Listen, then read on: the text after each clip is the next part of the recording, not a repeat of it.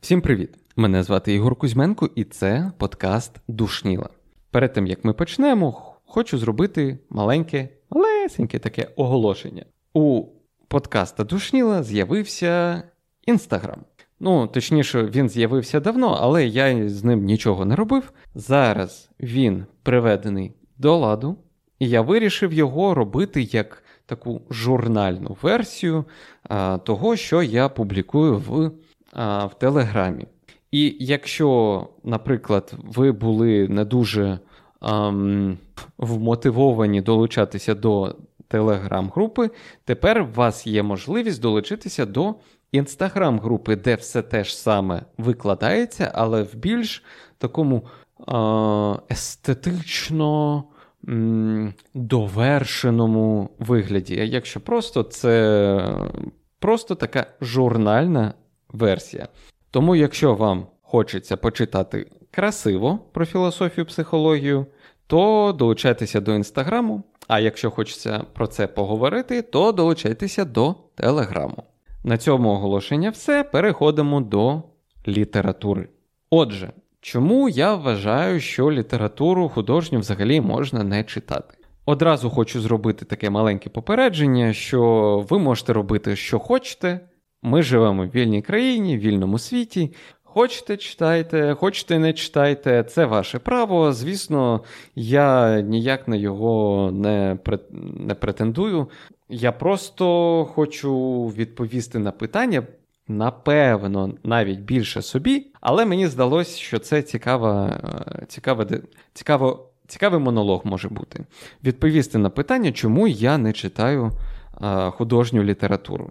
Так от, а, напевно, такою першою великою а, фундаментальною думкою, з якою я хочу почати відповідати на питання це зі спроби зрозуміти, що таке художня література е, технічно, у тому сенсі, що яку, що, що, що вона робить взагалі, для, для чого вона?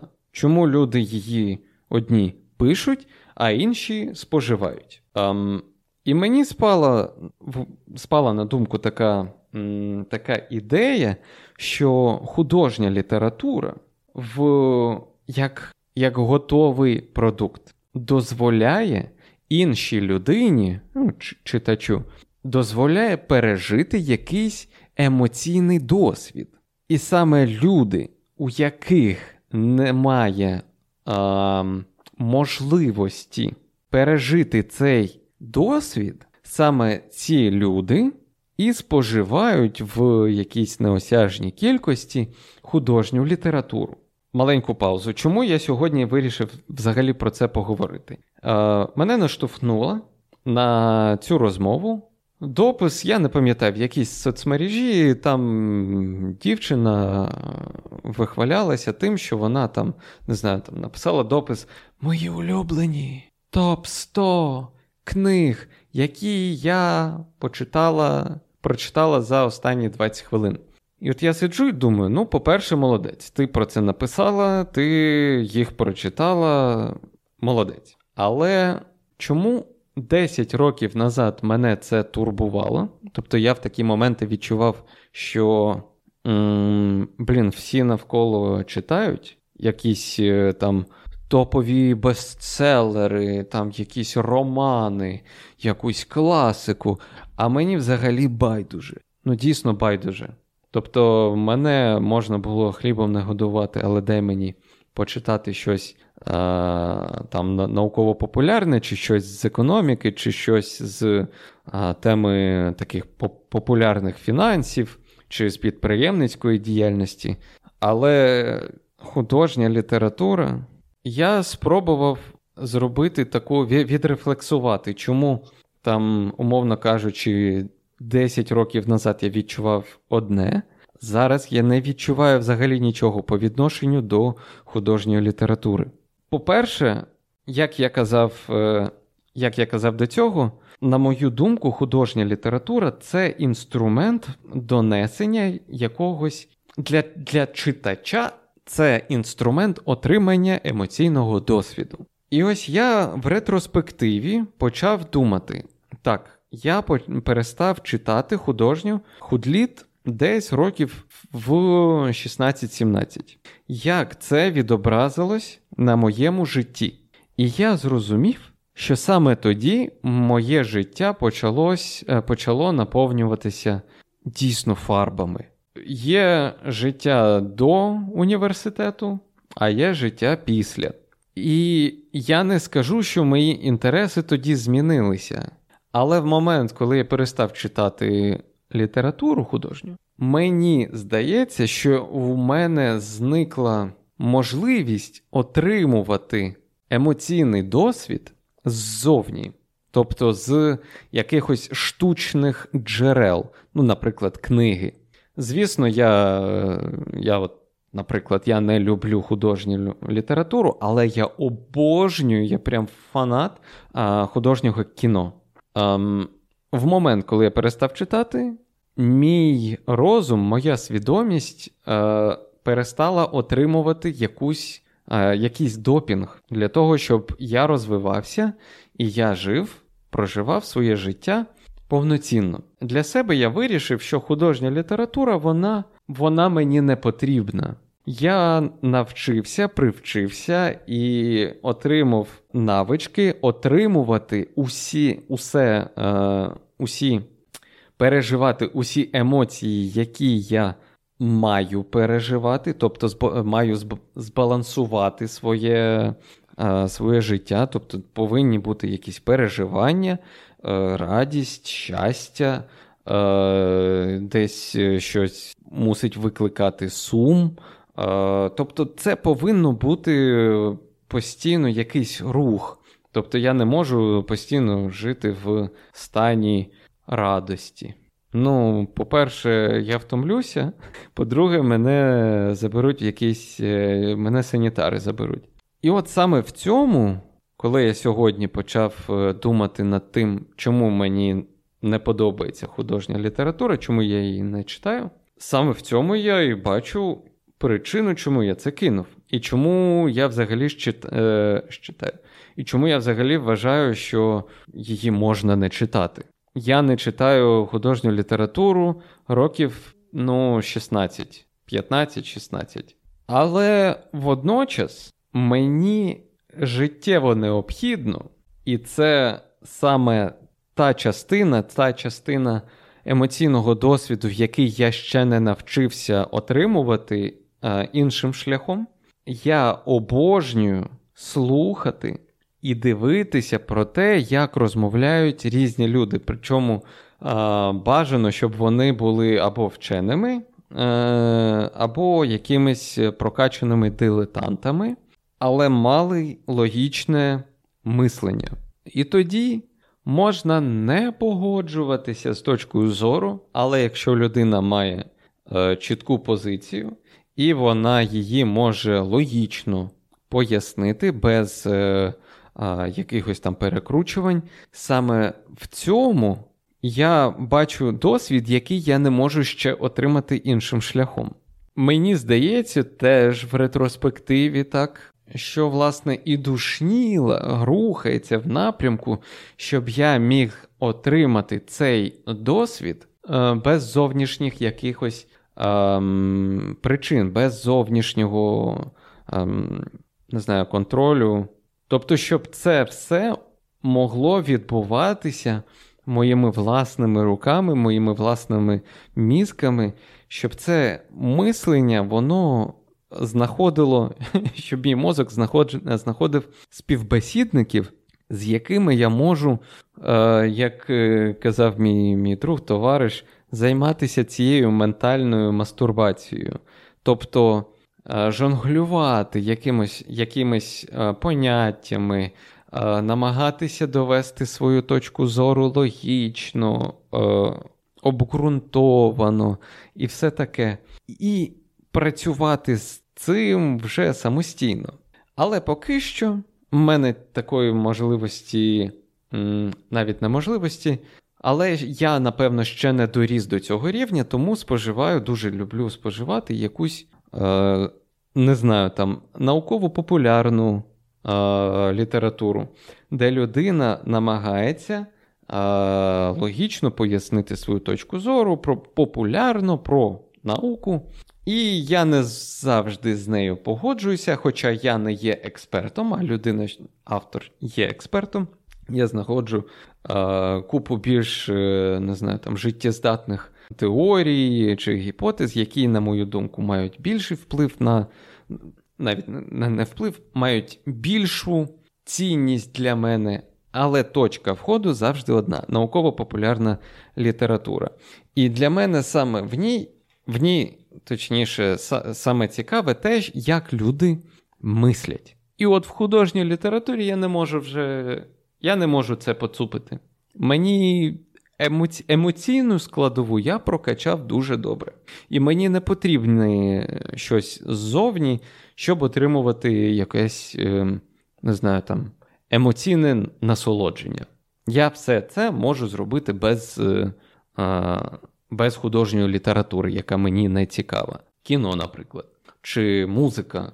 У мене, до речі, постійно були проблеми з літературою у школі самого дитинства.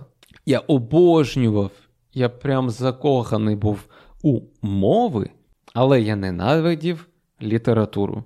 Чому, наприклад, немає а, замість е, уроків а, літератури, чому немає уроків мистецтва взагалі? Ну, от, наприклад, є люди, що пишуть твори. Це дійсно щось таке неймовірно чудове, гарне і все таке е, має якусь культурну цінність, багатьом людям подобається. Але чому немає уроків, е, наприклад, е, музики? Не у сенсі, що діточок е, саджають за парти і навчають їх співати, але ну, нас же не вчать писати книжки на уроках літератури. А на уроках е, музики нас вчать е, співати. Чому ми не слухаємо музику на уроках музики? Ну, це ж логічне питання. А на уроках е, малювання нас не привчають до. Нам не розповідають про різні жанри малювання, ну там не знаю, е, зображального мистецтва. Там купа дійсно красивих картин, купа всього. Так дійсно нас водять там в музей, е, намагаються прокачати нашу дитячу культурну складову, привчити до музеїв. Але хтось в дитинстві, ну скажіть відверто, хтось в дитинстві дійсно захоплювався поїздками в музей, окрім того, що можна там, не знаю, поїздити в автобусі чи по дорозі, по, там, потягати однокласницю за, за коси, яка тобі подобається. Ну, коротше, не, знаю, починав про одне, закінчую іншим. Коротше, не, не розумію. Я я не розумію художню літературу, вона мені не подобається. І я зрозумів, що це нормально. Це цілком нормально. А цього можна, це можна просто прийняти. Якщо ви теж е, читали останню книжку, не знаю, років 10 е, назад, це нормально. Тому що в мене є книжкова полиця, жодна з книжок, з яких я е, не дочитав до кінця.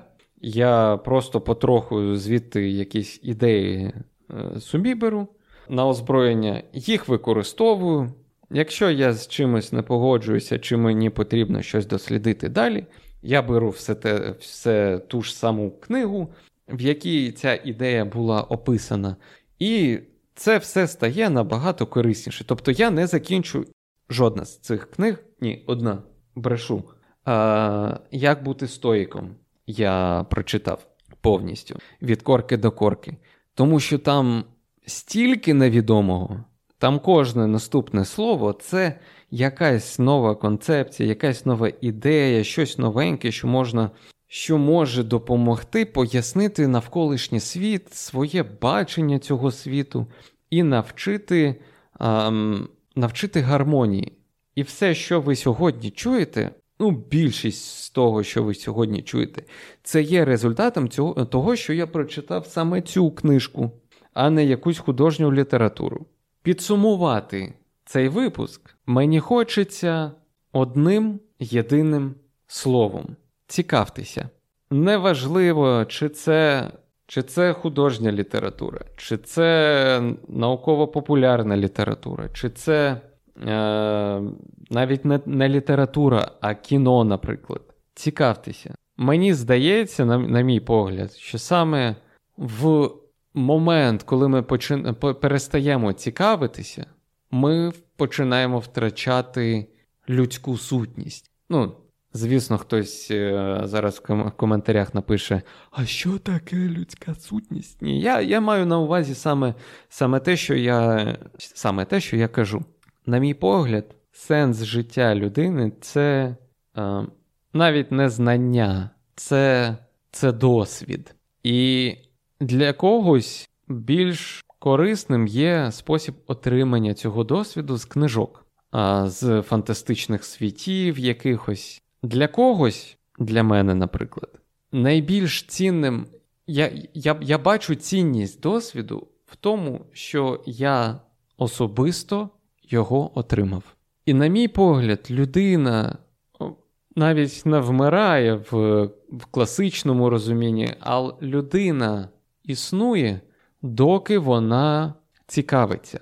В момент, коли людині перестає все бути, коли все стає нецікавим, якимось м, аморфним, непотрібним, саме в ці, саме ці люди вони, вони страждають найбільше. Як людина, що має неймовірну кількість інтересів, яка цікавиться дуже багать, багатьма а, областями, яка зараз е, дуже сильно сфокусувалася на розвитку а, мислення, класичного логі, логічного мислення, на філософії особистості, на психології особистості.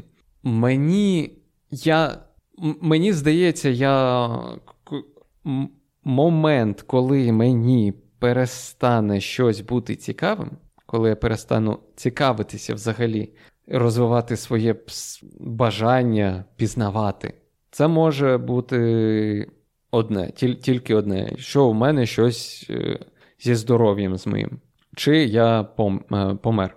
От я зараз це усе усе сказав, і я, я, я навіть не. І от я зараз це все сказав, і мені якось, ну, воно дуже близько звучить. Але виникає питання, чи дійсно це шлях, який може при... довести, при... привести мене е... до чогось хорошого, до чогось доброго. Але я от зараз, чесно кажучи, сказав це, промовив, і в мене виникло одразу питання до самого себе, на яке я сьогодні не буду відповідати, може колись. Ем... Питання наступне: а чи є в цьому сенс? Навіть не так. Сенс взагалі шукати в житті це дуже даремна справа. Але ось це моє бажання цікавитися, воно до якої епохи належить. Тому що якщо подивитися на сучасний світ, то взагалі, ну, можна побачити, що взагалі цей світ він стоїть на якійсь догмі чи, чи навіть ідеології. Е, щодо експертів, щодо того, що ти повинен бути спеціалістом, не знаю, спеціалістом 25-го диска, не знаю, там 13, 13-го позвонка. Це ось ця концепція зацікавленості в пізнаванні, вона, вона вже була. І ось було б цікаво дослідити, звідки вона, де вона має початок, і чому саме. Ось це. Про це я слухав декілька де, де, декілька цікавих лекцій. Я не пам'ятаю, до речі, чи я чи я казав е, про підсумки випуску чи ні. Але дякую, що ви до, цього моменту ще е, дослухали. А, Я десь слухав якусь лекцію. Це, можливо, був е, а, чи Арестович, чи Дацюк хтось хтось, хтось з них. Чи це був е, Андрій Олегович, е, Баумейстер, я не пам'ятаю, якщо чесно. Вони, хтось з них казав про те, що зараз епоха замикається на тому, що прогрес сам по собі, тобто розвиток м, експертності, він зараз набуває якоїсь критичної маси, під якою, яка, в принципі, і і призвела до до, до, до цієї війни. А, Ймовірність і, скажімо так, ймовірність і намір а, цієї війни він, він був прорахований суперспеціалістами, суперекспертами, людьми, що мають доступ до такої кількості інформації, що ну, дуже мало людей на цій, на цій планеті мають стільки інформації. І ось вони зробили, багато людей зробили невірну оцінку. Тобто вся система вона зламалася, ем, можна сказати, на експертності. Вона не працює. Це цікаво. І саме саме експертність вона базується на наукових дослідженнях, на е, поясненні і розумінні світу як набору речей, понять і характеристик, які можна виміряти. Але як виміряти волю, як виміряти бажання, як виміряти так само жагу до пригод, як можна виміряти, е, не знаю. Тобто, уся експертність у класичному академічному академічному е, розумінні, вона базується, і це цікаво. Мені здається, я на, намацав таку, таке кільце, яке яке замикається. А, Ця експертність вона базується суто на речах, які можна виміряти, і які відкидають майже повністю ірраціональну складову людської діяльності. Таким чином, саме те, що я роблю, е, спроба логічно мислити, логічно е, якось пояснювати речі, я це роблю не просто сухо з, лог... з логікою у... в... в голові, але я завжди допускаю ймовірність наявності чогось іще, окрім логіки, що повинно щось пояснити. От, наприклад, як можна виміряти зміну людини? Якщо ми повернемося до випуску про люди змінюються, люди не змінюються, то людину, людську зміну можна виміряти дуже і дуже науково, дуже логічно і дуже, скажімо так, вимірювально. Чи невірне слово, я не знаю, але сподіваюсь, е, дум, думку я переніс. Отже, але є люди, які кажуть, що люди не змінюються. Чому так? Люди вірять в щось, що логічно неможливо довести. Люди мають різні переконання, які вони самі не можуть логічно довести. Я маю якісь переконання, та будь-хто. І, власне, тут просто як гром з, серед е, ясного неба а, вмикається. Зараз згадав, до чого може призвести занадто сильна раціоналізація мислення. Ем, найраціональніший шлях розвитку людини взагалі це наці... О... Е, це нацизм. Нацизм, расизм, причому геноцид. Е, тобто, все як е, от, от до цього призводить максимальна раціоналізація. Навіть якщо ми згадаємо всі всі експерименти про ем, чат-ботів різних. Там е, хтось казав: а давайте зробимо бота для Твіттера, який буде спілкуватися і вживати, е, отримувати і навчатися на твітах людей. Е, і, звісно, в цього бота в нього закладені якісь були е, якась модель, логічна модель. Неможливо закласти в бота ірраціональне. І от в нього була закладена раціональність, плюс е, ця раціональність навчалася на людській поведінці. І що з цього вийшло? Я не знаю, чи чули ви чи ні. А, ця, Цей бот став антисемітом в Твіттері. Став антисемітом, расистом, прихильником нацизму. А, я не пам'ятаю, це, це не точно. Але, можливо, навіть цитував е, цитував якихось, е, якихось е, повідомленнях, цитував Гітлера. Ось ось до чого призводить масштабне надягання на глобус ідеї про те, що людина є раціональною.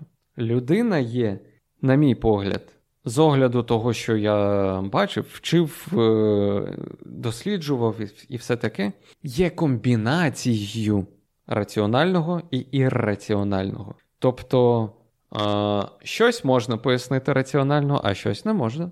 Е, навіть існування Бога для когось це. Ну, це це ж ірраціональна штука. Ти або віриш, або ні. Ти береш це на віру, або ні. Все решта може бути раціональним в, в якійсь е, рамці, але все починається з того. Ну, я кажу про філософію і мислення е, таку європейську, за, за, західну сказати, європейську. От, коротше, починав я з тому, починав я з того, що художню літературу можна не читати, тому що емоційний досвід можна отримувати з інших джерел. А закінчив тим, що розповів вам про бота в Твіттері, який, який став нацистом. Отже, підсумовуючи сьогоднішній випуск, е, деякі тези, які я озвучував. Перше, це художня літературу можна не читати, і це нормально, якщо ви можете діставати і брати емоційний досвід з інших джерел. Е, Друге, я казав про те, що єдина книга, яку я можу і мушу порадити будь-якій людині, це філософський енциклопедичний словник Київ 2002. Третя теза, яку я озвучив, думка, це моя спроба відповісти собі на питання, а чи не намагаюся я раціоналізувати усе, і як е, приклад того, що так робити не треба, я привів е, нацистську Германію і розповів про те, що раціональність навіть віртуальна, але раціональність вона завжди буде буде доходити до е, речей, що призводять і жахають людей по всьому, по всьому світу. Те, власне, що зараз відбувається, що той гнида плішивий робить. Але, коротше, сподіваюся, коротше, випуск вийшов надто довгий мені здається. Але сподіваюсь, ви знайшли щось корисне чи цікаве для себе. А Дякую вам за увагу. З вами був Ігор Кузьменко, подкаст Душніла. Підписуйтесь на Телеграм, Інстаграм, подкаст-платформи працюють, лишайте коментарі, ставте лайки, вподобайки. Це все мотивує робити контент далі, якщо він вам подобається. Якщо він вам не подобається, все одно дякую, що дослухали до цього моменту. Не забудьте поставити дизлайк. Все, це подкаст Душніла, Ігор Кузьменко. Всім па-па.